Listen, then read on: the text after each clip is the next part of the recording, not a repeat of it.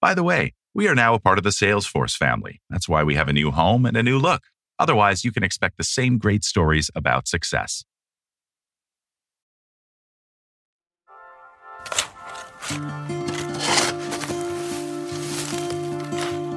it was you know the world's ending the ice caps are melting the forests are burning and it was it was look at look at how much the world is ending and rather than look at what you can do as an individual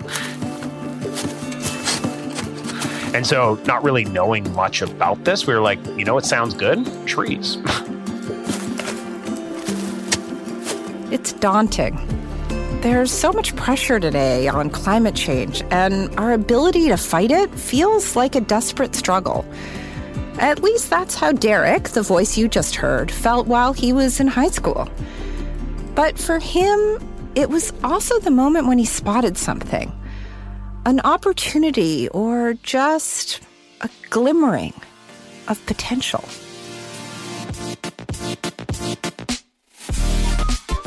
Hi. I'm Alexandra Samuel. I'm the host of this show, Waste No Potential, sponsored by Traction on Demand.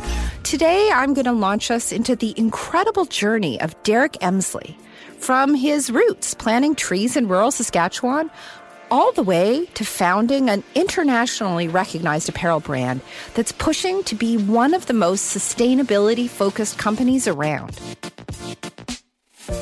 But first, let me introduce myself and tell you what you can expect to hear in this show. Waste No Potential is about exactly that learning not to let potential slip away. And each episode, we're going to learn from the pros on how to spot it wherever it might be hiding. As for me, well, I'm a business journalist who's fascinated by this entire idea. I mean, I love those moments where you find out how somebody was able to do something a little bit better or even just differently, and then it ended up having a big impact. So, as you may have noticed, we're calling this episode Save Screws. Why? What does save screws mean? Well, we're going to get into that a little bit later on. But briefly, let me just put it this way. So let's say you buy a pack of screws and you don't use them all. Well, you don't just throw them away, you put them away, right? We all have that cupboard where there's piles of hardware because eventually, sooner or later, you know you're going to need them. And then there they'll be. The right tool at exactly the right time. Well, that's what this episode is all about. Holding on to the right thing, the right idea, whatever it is you might need somewhere down the line, even if you can't see it just yet. It's about the art of scanning your horizon for the thing you might have overlooked and then pulling just the right idea, just the right tool off your shelf so you can make your life a little bit better. It sounds simple. But save screws is an important mindset that can have a profound impact on businesses and on individuals. We're going to unpack that more in a little bit. But first, let's meet our guest, Derrick Emsley. He's the founder of the clothing company Tentree. I'd love to just start by asking you to tell us a little bit about Tentree. I mean, what what is it for listeners who don't know the brand already? Yeah. Uh, so Tree is a lifestyle apparel brand, uh, and we plant 10 trees for every item of clothing that we sell. We source the most sustainable product we can. We partner with the best manufacturers we can find across the globe, and we produce product that ultimately results in the planting of trees. And, you know, from the outside looking in, we definitely look like an apparel brand that happens to plant trees. But from an internal perspective, we, we sort of think of ourselves as a tree planting company that happens to sell apparel. Our big vision for the business is to plant a billion trees by the end of 2030. And we've planted about 60 to 65 million trees. By the end of next year, it'll be well over 100 million. Well, let, us rewind for a minute because I'd love to start our story from where you started. I hear a rumor that you actually started your first business in high school. What what was that? What made you do that? You know, when we were in high school, it was around that time where, you know, every kid's kind of getting their summer jobs lined up and it, you know, admittedly, my brother and I were sort of looking at our summer and saying, you know, we don't really want to be stocking shelves and at a grocery store and that sort of thing. And at, towards the end of one of our our years at high school, we actually had some people come in and talk to the school about sustainability and environmentalism and they showcased the inconvenient truth movie and and we just sort of between my brother and I kind of felt like there was this layer of kind of fear and anxiety around it and it wasn't it wasn't an empowering message really it was it was look at look at how much the world is ending. And so him and I sort of put our heads together and we and we thought, well, how can we play a part in this? We grew up in Saskatchewan, it's oil and gas, metals and mining.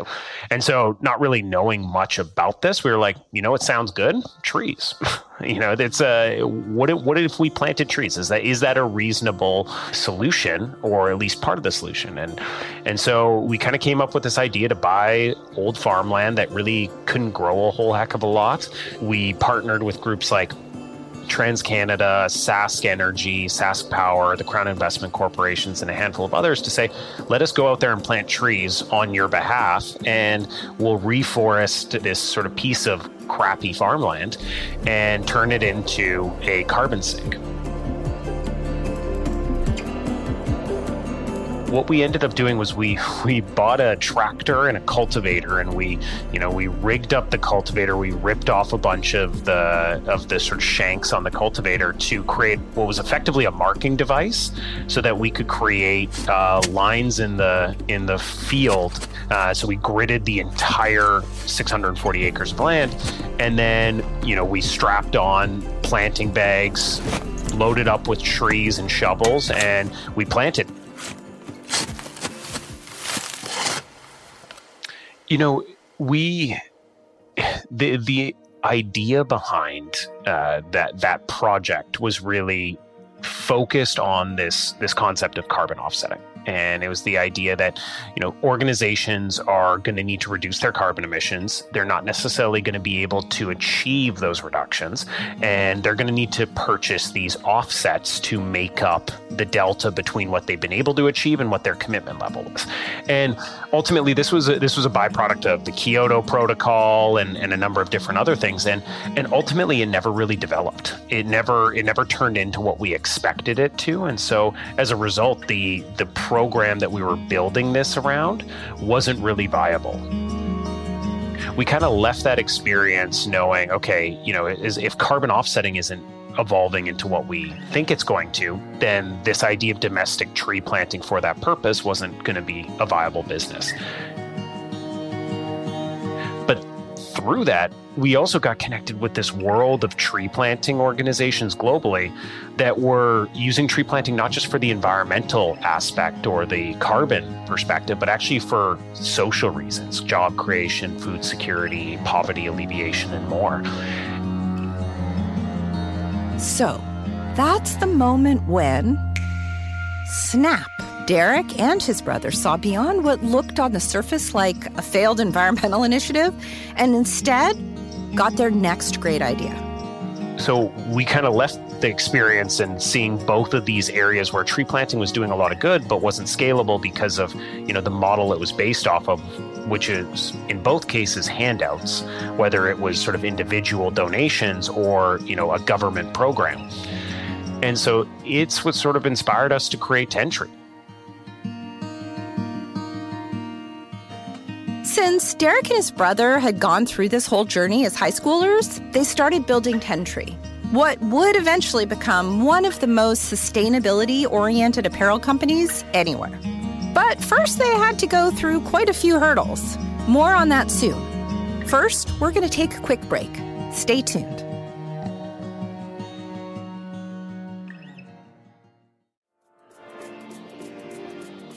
You're listening to Waste No Potential a new podcast about spotting untapped potential. This show's brought to you by the good folks at Traction on Demand, and I'm your host, Alexandra Samuel. If you're enjoying the podcast, don't forget to follow us wherever you're listening from. You can also get to us by heading over to tractionondemand.com. So, before we slide back into finding out a little more about Derrick and Tentree, I want to bring in another voice. Remember that this episode is called Save Screws? Well, that's a concept they talk about a lot at Traction on Demand. and they even apply it to the way they do business. So I've brought in one of the people who coined that term, Greg Malpass. He's the CEO and the founder of Traction on Demand. Do you think I can just ask you to give us that story? So the it's it's funny. The anyone who knows me well, um, at some point they've probably kind of come into my my little workshop, and my little workshop is chaos to everybody except me. And the reason is because I've saved all the screws out of everything. If there's something that needs to go in for recycling, needs to be destroyed, needs to be kind of breaks and has to be put back together. If I can redeem additional screws out of that thing, I put them in these drawers, these this ream of drawers. I literally, if you're like, hey, Malpass, I'm looking for uh, like a 3 8 um, machine screw with that self tapping. I'd be like, oh yeah, Whew, that's going to be like under the toolbox to the left the one that's just kind of has that little crack in the spider web beside it, it's right there. And so I think what I recognized is I do really believe everything is valuable at some point in time. And it's just a matter of having it there when you need it. Saving screws isn't about saving screws. It's about saving ideas, saving things, saving code snippets, and saving memories of what people's passions are. So then you can draw on them when you think you're going to need them.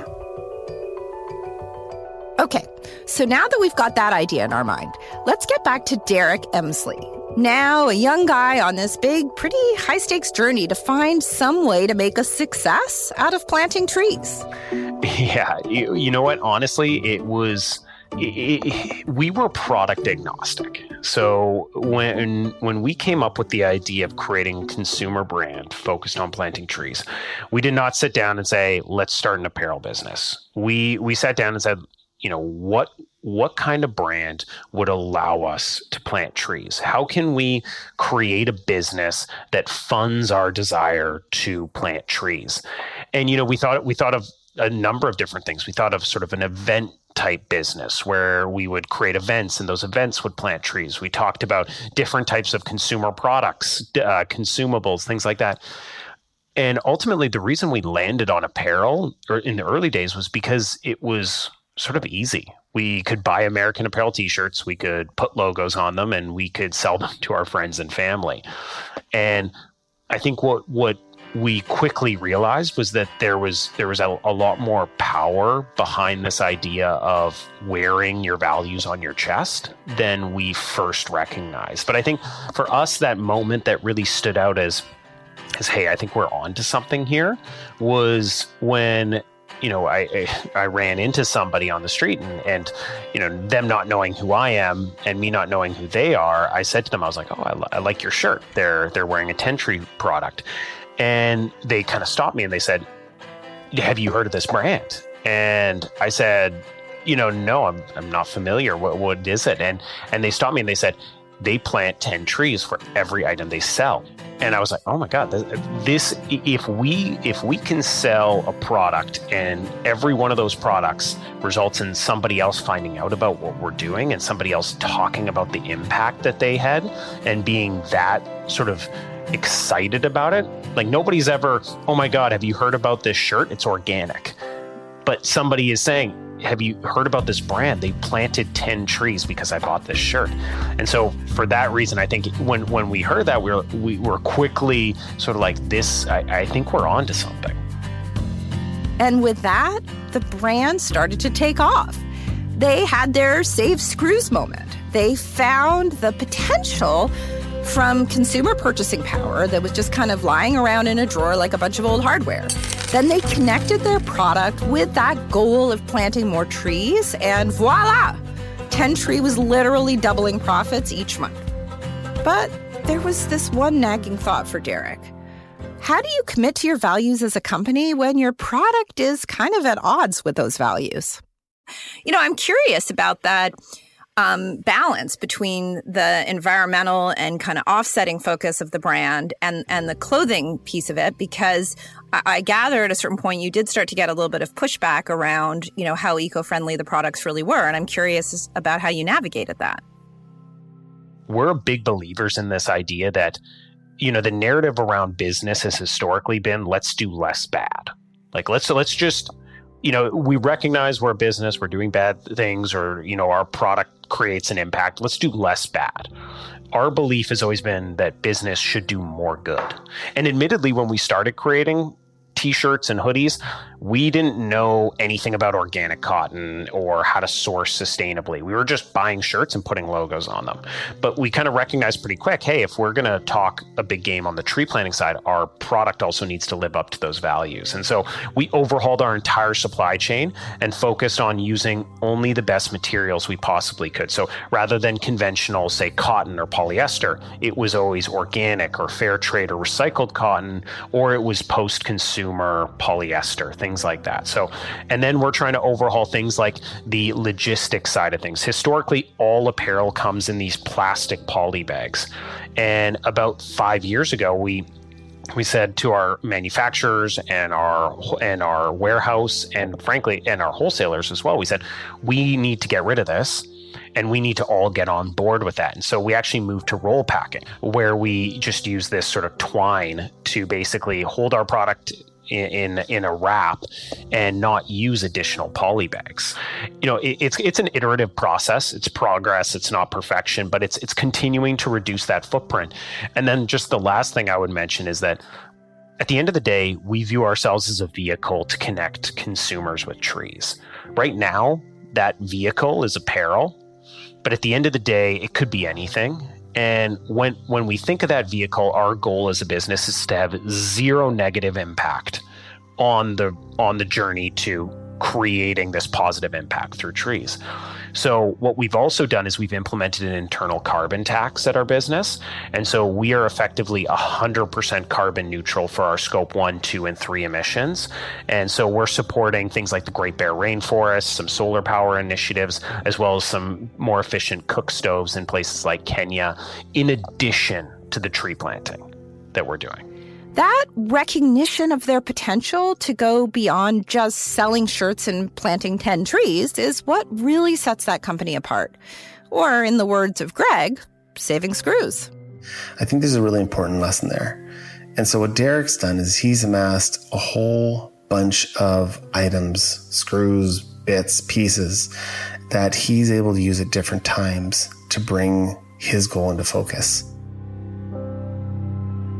I'm really curious, you know, when you look back on the path of the company's development and all of these different pieces that you've brought together, what are the parts that are most important to you? Yeah, I think it's you, you, know the way you say it it sounds like it uh, we had this vision from day one and you know we've just relentlessly gone after executing on this vision and, and you know I, do, I don't want to claim for a second that we had you know we understood what this was going to become at the beginning. I think it's been it's been an iterative process. It started with our tree planting business that we had in high school. That led us to creating Tentree that you know was intended to connect people with tree planting and sort of solving our problem as as entrepreneurs. And then, you know, we've created Veritree, which is this technology business, which was effectively meant to solve Tentree's problem, which was verification, double counting, measurability of our tree planting efforts. But when I think of the things that I'm most proud of, it, it honestly just all comes back to the impact. It comes back to the people that we're we're empowering globally, the jobs we're creating, and the trees we're planting. I think by if you think of next year, by the end of next year, we'll have planted our hundred millionth tree, and and to me, so that that will be our tenth year in business and our 100 millionth tree. So we're big on tens, obviously, multiples of 10 in our business. So to me, that's just like, that's such a, a powerful sort of message that 10 years, you know, 100 million trees we've planted. But that's also just, that's empowering communities all across the globe, creating jobs, and hopefully also, you know, getting people excited about their ability to have an impact. Making an impact. Derrick's original mission it may have started in quiet Regina, Canada, but it sure didn't end there.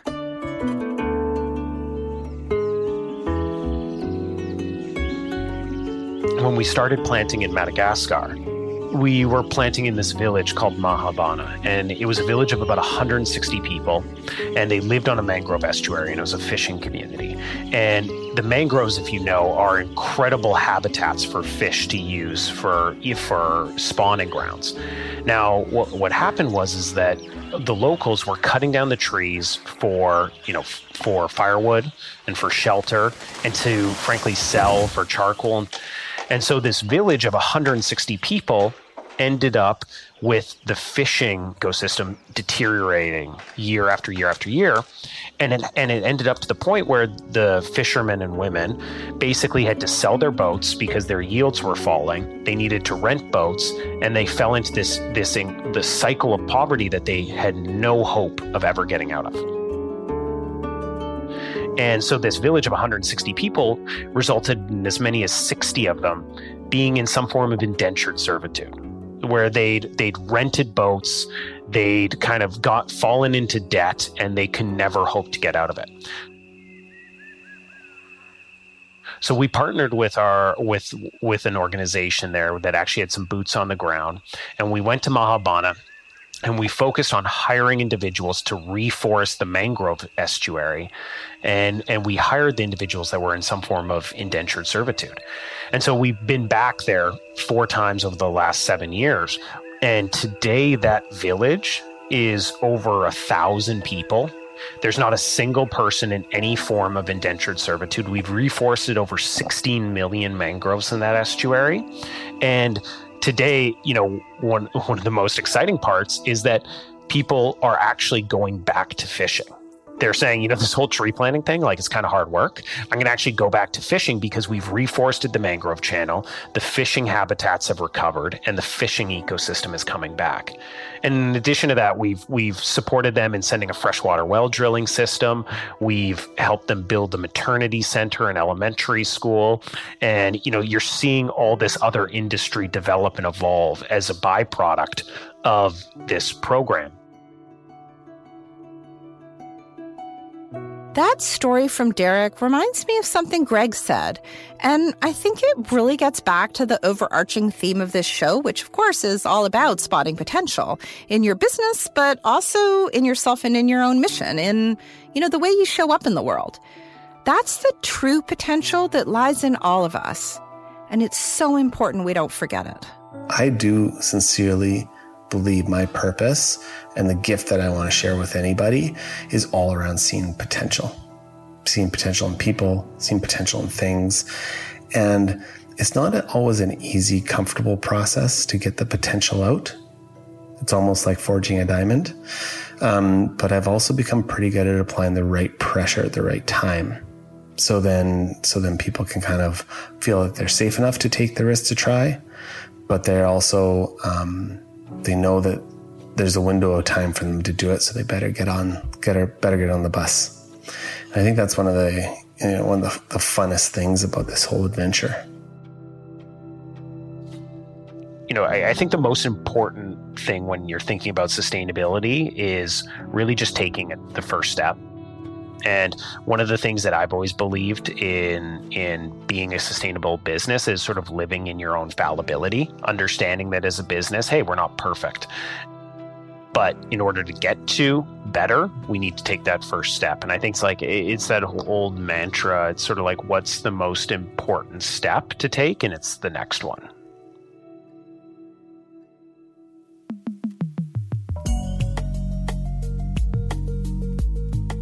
Today on Waste No Potential, my guests have been Derrick Emsley, CEO and co founder of Tentree, as well as Greg Malpass, the CEO and founder of Traction on Demand.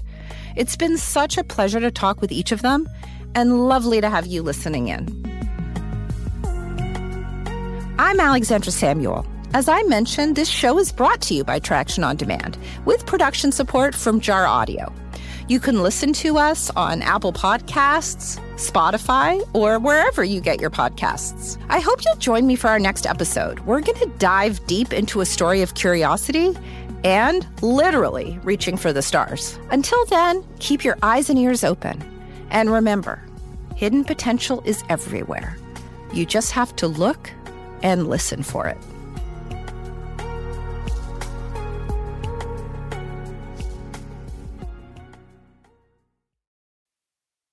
The Waste No Potential podcast was created by Traction on Demand, a company acquired by Salesforce in April of 2022.